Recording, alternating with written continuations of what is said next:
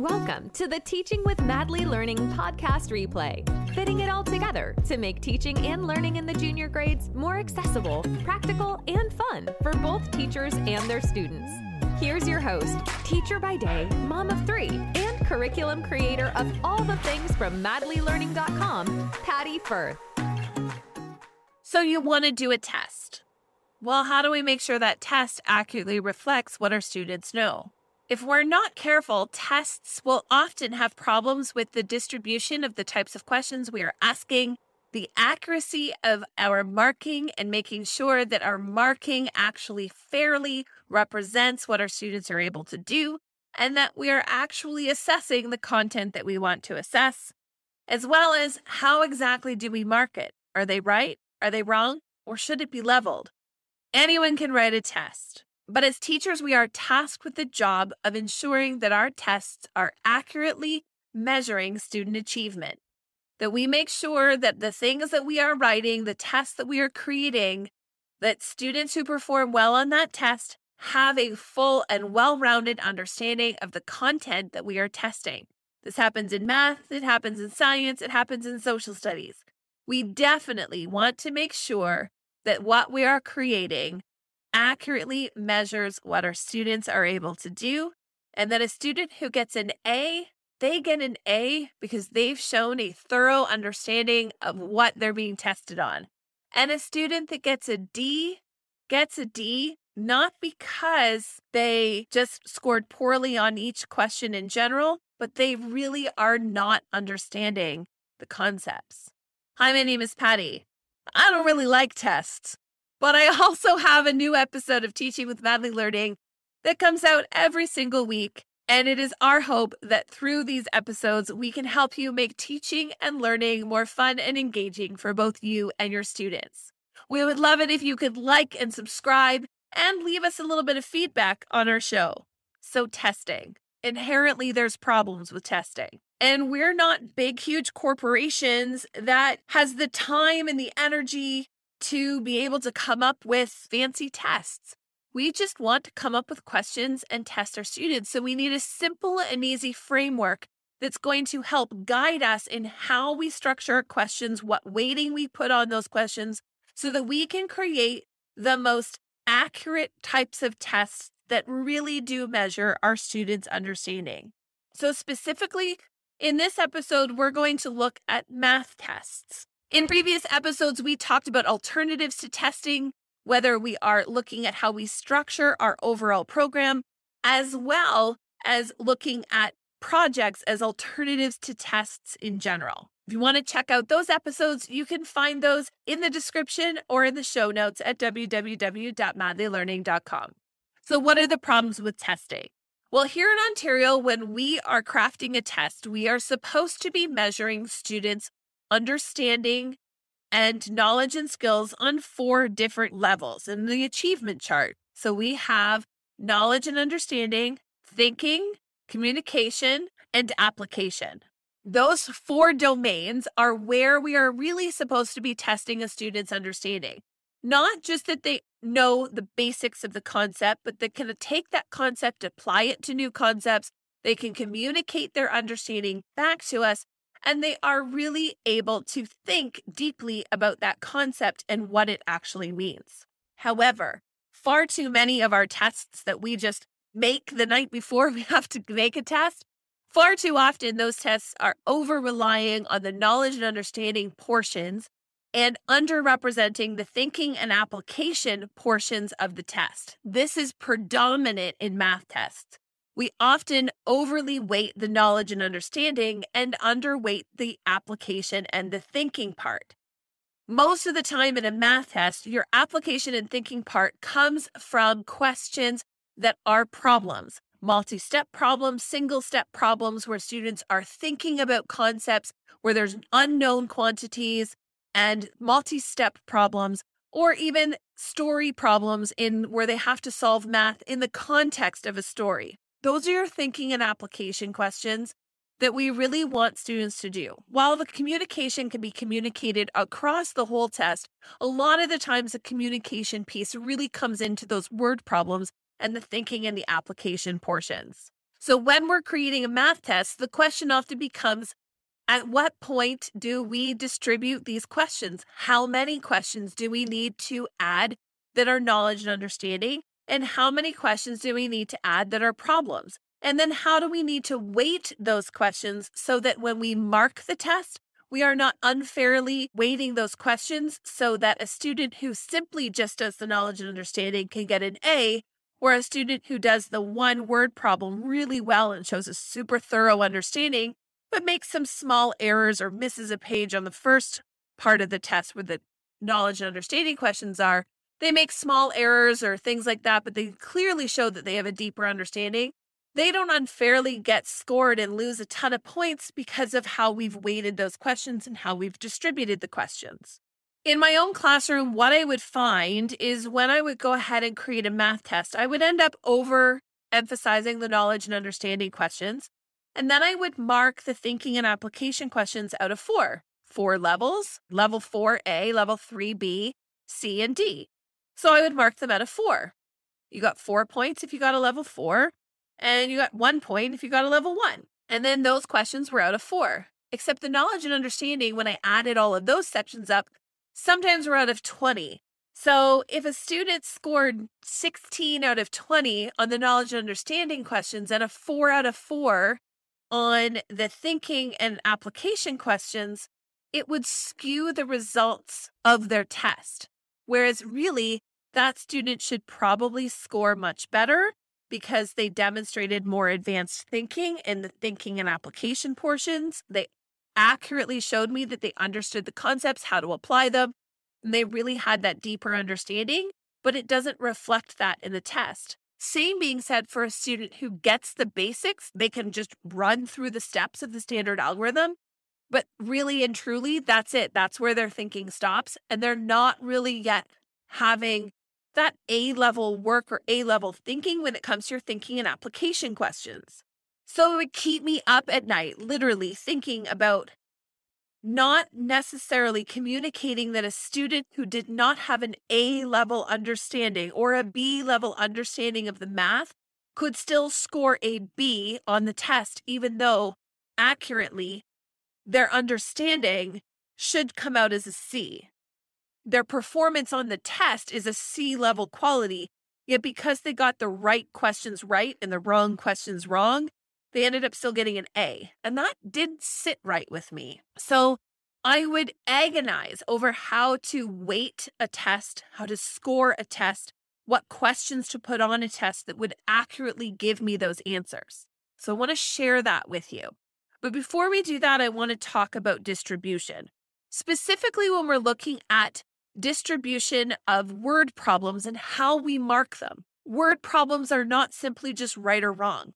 If we give a word problem at a 10 and give somebody who gets it correct a 10 out of 10, but yet we give somebody who doesn't get it correct 2 out of 10, we've given them 20% on that question. Even though it might be a level 1, we've given them 20%. So, how do we accurately score it, and why shouldn't we score it as we should score math problems leveled and not scoring math word problems as an out of question. I want you to imagine a test where you have, if you were scoring word problems, so five word problems marked out of four marks each. So they're out of 20. So you have five times four, five word problems each out of four. So if they get it all correct and show their work and answer the question, that's four out of four if they get the right answer but don't show any of their work and don't write out the therefore this means blah blah blah they would only get one out of four. So this is what happens. A student who gets all five questions right does an excellent job gets 20 out of 20 perfect they deserve that. A student who gets misses two marks maybe they didn't show their work on a couple of questions or there might have been a small error in some of their computation or they used an inefficient strategy you took two marks off for whatever reason on two of the questions. They now scored an 18 out of 20, still pretty good. That would be an A level work. You know, they did an excellent job. They did all the things. They made two small errors, 18 to 20. That's still 90%. No big deal.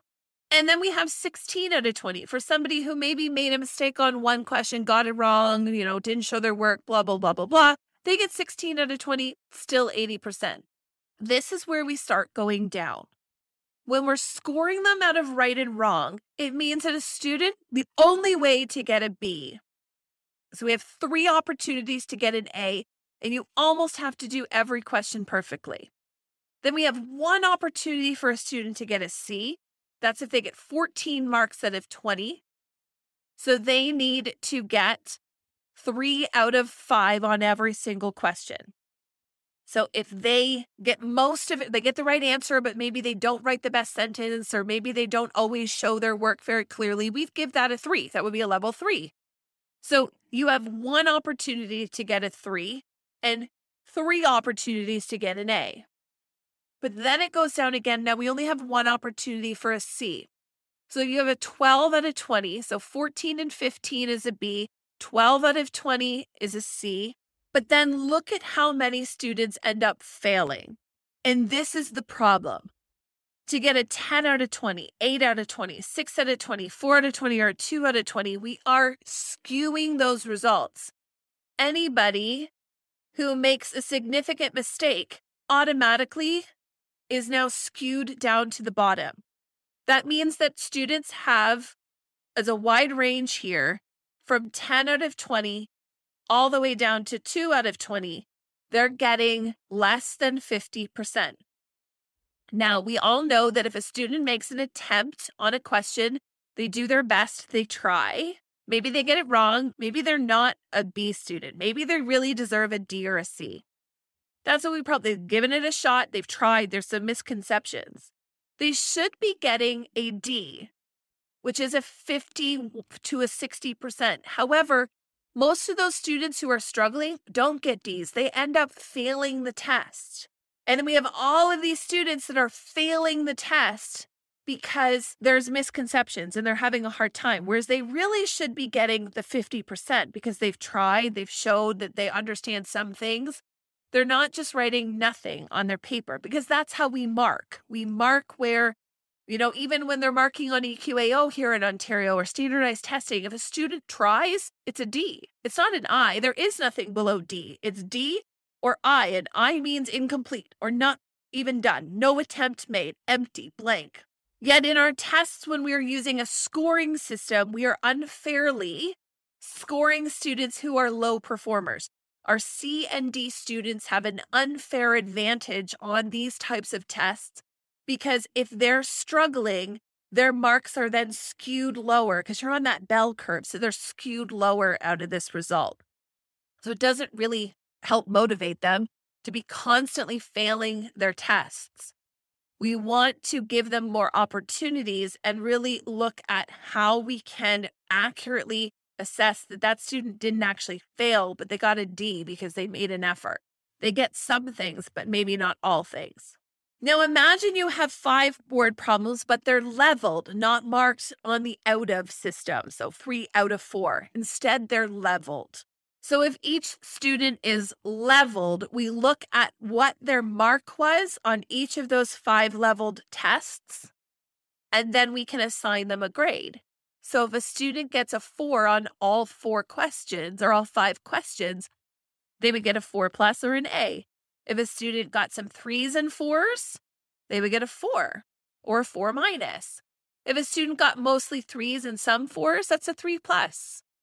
If they got some threes and perhaps a two, that would be a three, and so on and so forth. But what ends up happening is if students are scoring level twos or level ones or C's and D's on their questions, they don't fail. They accurately get C's and D's because we should be marking on the most consistent what students are performing at, what's consistent. If you want to convert this into numerical marks so it's easier for parents to understand, you can simply make every word problem question out of 10 and score it like it's a percentage. So 7.5 out of 10 is equivalent to 75%. This question, five word problems, each out of 10 would be a test out of 50. And then students' leveled marks would be according. So if you got seven times five, you would have 35 out of 50.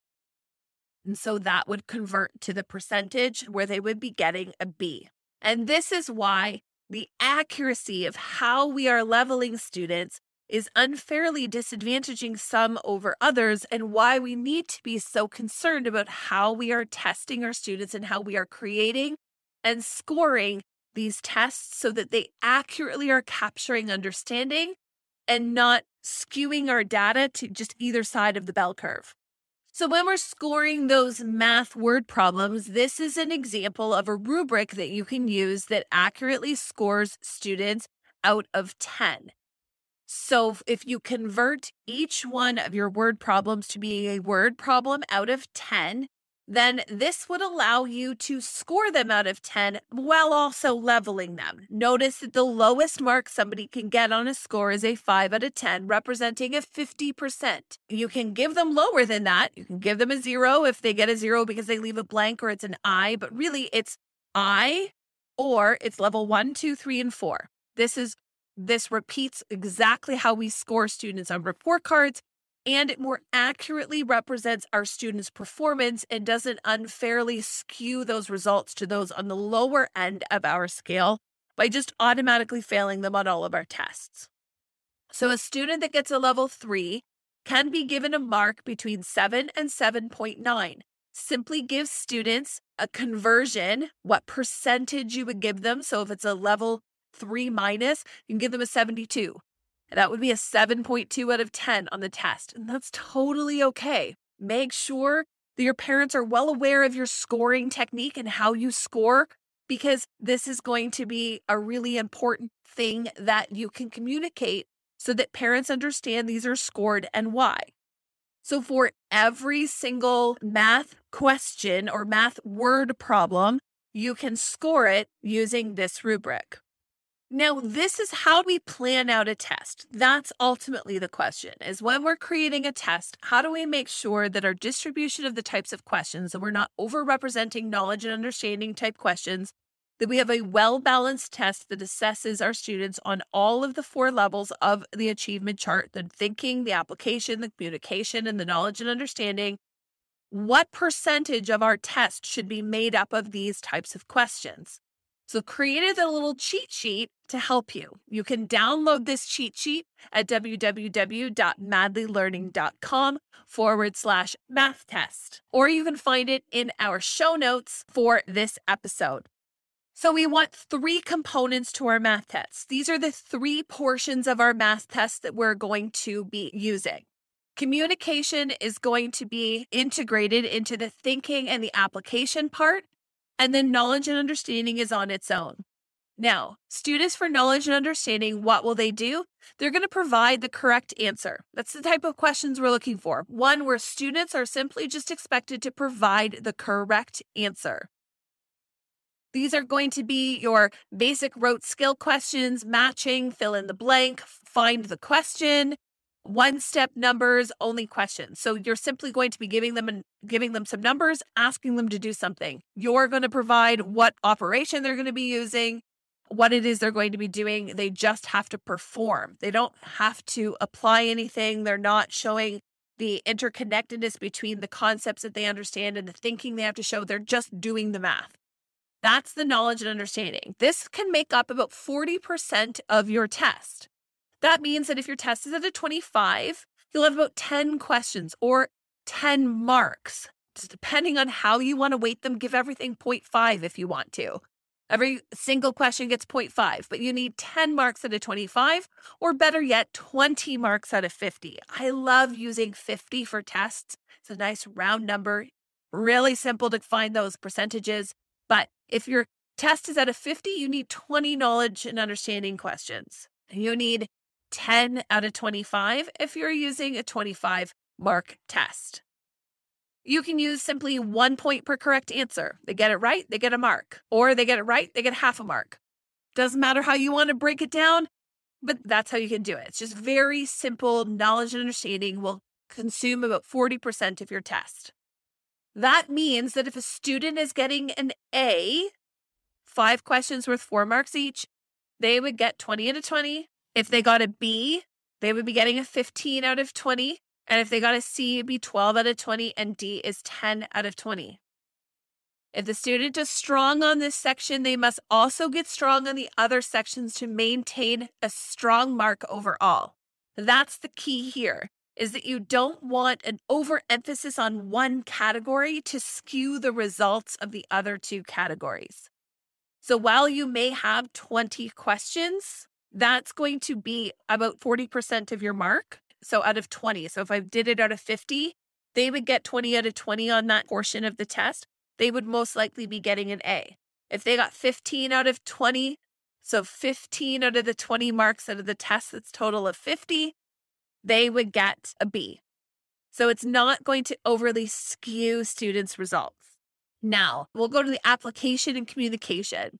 The application and communication portions of your test are going to put math in a context and help students understand, asks them to use what they know from a given information to solve. These are going to be your one step story problems. They're going to be word problems. They're going to be simple and straightforward. All of the information is known. There's not really going to be anything missing. It essentially means they need to extract the math question out of the problem and then do the math question. They have to then understand, however, why it's an application and not knowledge and understanding is because they have to understand the context in which the math is placed. So, in order to get it, they've got to sort of extract that math information from within that context and then do the math. So it adds one more step to the complexity of, say, a knowledge and understanding question. For that reason, we're going to have 40% of your mark also be application and communication. If all of your word problems are out of 10, that means you're going to have two single step word problems. Each one is going to be worth 10 marks. Now that means that you have two questions worth 10 marks. You have 20 out of 50. So 40% of your math test will be two questions. Both of them will be marked out of 10 and leveled. So again, the lowest they're going to get is going to be 10 out of 20. They're going to get 10 marks if they just try it. Even if it's totally wrong, that's a D. They're going to try it. It's not going to be well. That's a D. They get 5 out of 10. So the least they're going to get in that section is going to be 10 out of 20. If they absolutely do nothing, obviously that would be a zero. Finally, you're going to have your thinking and communication. A thinking question is where students must sort through information provided and make and follow a plan to solve. They must design the steps and select the tools they may need to test ideas. These are going to be where you could actually solve the problem using a bunch of different operations, but you have to decide which one it is. It's not always super obvious. It also is going to mean that you might have a multi step problem where you first have to find A and then you have to use A to solve part B. So those two step problems are going to automatically bump into the communication piece because you now have to order the ideas. You have to figure out and make a plan as to what comes first and what you have to do next. You can't just simply extract the information and go. You have to extract the information, figure out what it means, come up with what you're going to do first, figure out what strategy, what operation to use, and then you're going to need to solve. For that reason, these are thinking questions. This is going to be worth 20% of your overall test mark. So out of a question out of 25, it'll be worth five marks. And out of a test out of 50, it'll be worth 10 marks. These are multi step word problems. And again, if someone scores a nine out of 10 on that word problem, they're going to get an A. And if they score a 7.5 out of that word problem, they're going to get a B, and so on and so forth. When we split our tests into this 40, 40, and 20 model, it means that we have a better opportunity as teachers to distribute our questions appropriately, distribute our weighting and our marking more fairly, and allows our students to get the mark they actually deserve based on the what they're able to show their understanding of. It doesn't unfairly skew us over to the knowledge and understanding. It actually requires our students to show a higher level of thinking if they want to get that A and need to earn that A. It's not automatically given just because they get all the right answers in one section of the test. And finally, my favorite thing to do when marking a math test is to come up with a scoring guide. This is the one pager, if you will, that I use that allows me to score each test. So I have a separate, their test on one side and this page.